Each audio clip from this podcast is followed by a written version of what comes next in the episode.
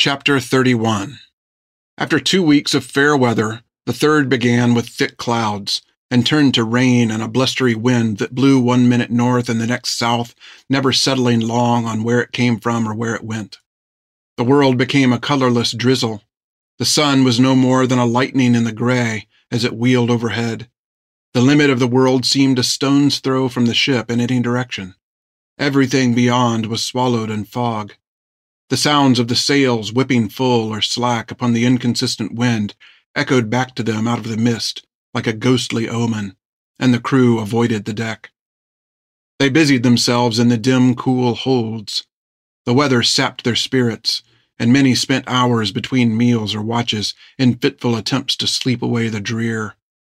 The watch stood their duty in silence, squinting into the wispy gray, hoping to catch a glimpse of its end. In the midst of this mid Atlantic gloom came Topper and Armand with ill tidings of the crew.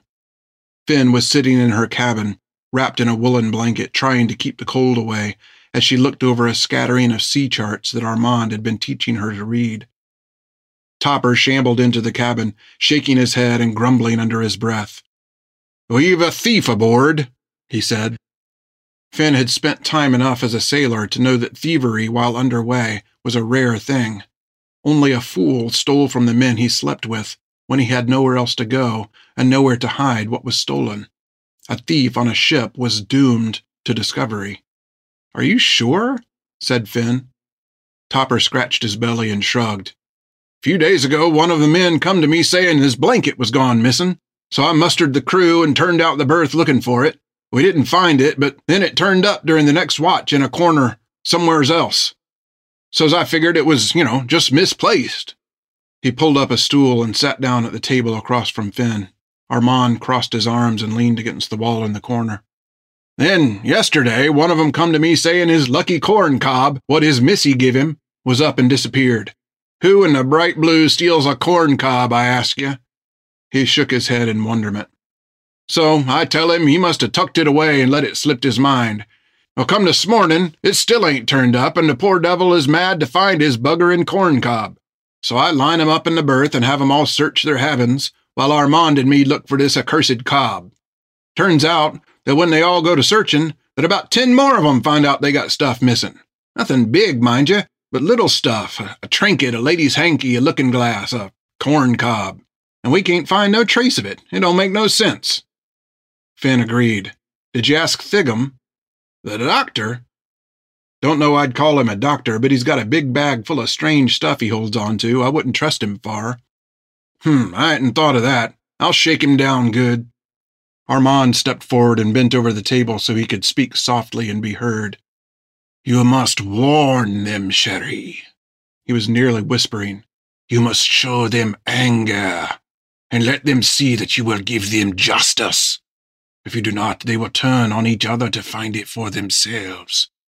The crossing is long, tempers are short. You must be swift and hard if you are to keep them tamed. His voice made her shiver. She hated it when he whispered. But she heard wisdom in his advice. If the thief was not found, then the crew would find one. Whether he was the right man or not, they would blame someone and turn on him. Well, what do you suggest? she asked. Armand's lips curled up almost imperceptibly. Finn didn't notice. Topper sounded the whistle, and all hands slunk to the main deck for muster. The weather hadn't changed. The ship floated through a cloud, going nowhere. The crew muttered and complained. They huddled together and crossed their arms, tucked their hands away, shivered in the wet drizzle of the half rain. Finn stepped out of her cabin. Captain on deck! shouted Topper. She was dressed for the part. The lockers in the captain's cabin were full of Creech's old clothes, and she'd chosen a long blue frock. Finn thought it looked rather captainish. Tan's rapier hung at her waist, and Betsy was tucked into her belt where it could be easily seen. Her hair was pulled back and tied. She looked fearsome. She felt ridiculous. Thank you, Mr. Topper, she said, Topper bowed smartly and stepped down to join the crew. She walked to the rail of the quarterdeck and looked down on her eighty men. None of them looked pleased to be outside in the rain, but none were foolish enough to speak of it. They stared at her in silence. We've a rat aboard the Green. Finn glared at them. A ship despises a rat. I won't tolerate thievery on my ship, gentlemen. The man in question will present himself at my door before noon tomorrow.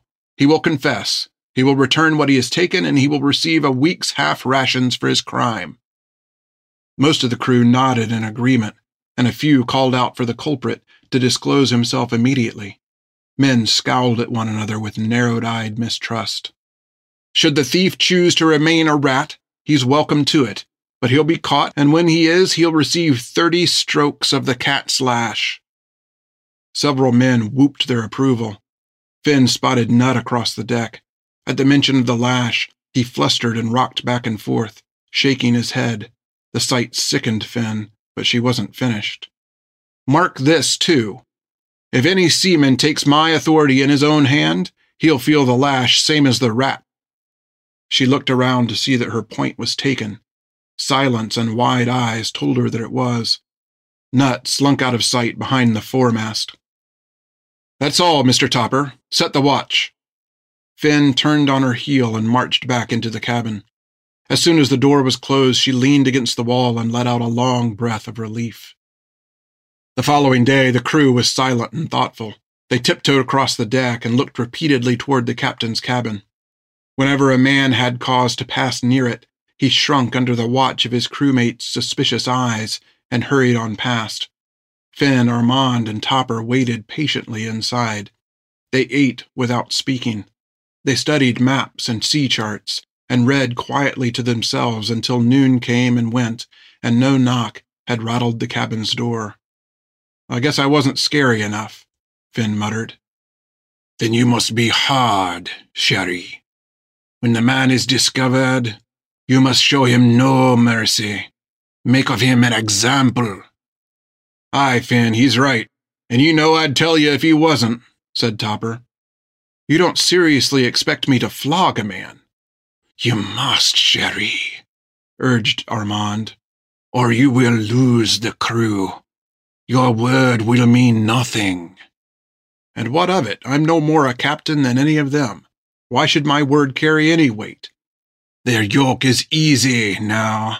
They have nothing to gain by losing your favor. But the time will come when you will order them to bleed. And what then, chérie? What will stop them when they turn on you?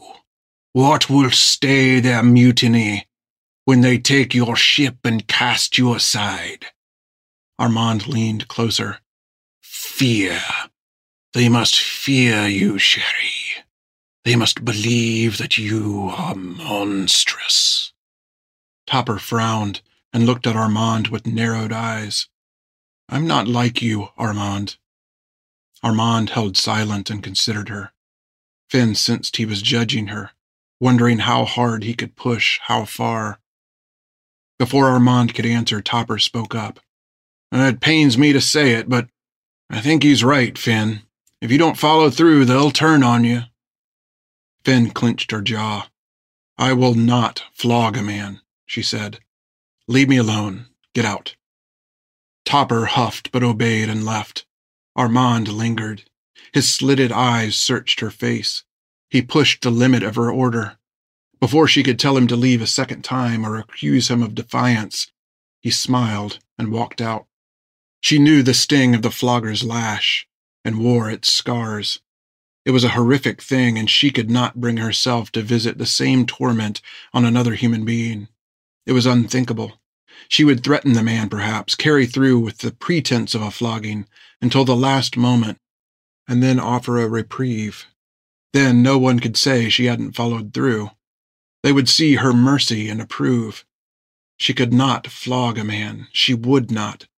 The man would be caught or not, and she would deal with the situation when it presented itself. She put the issue out of her mind and busied herself with other things.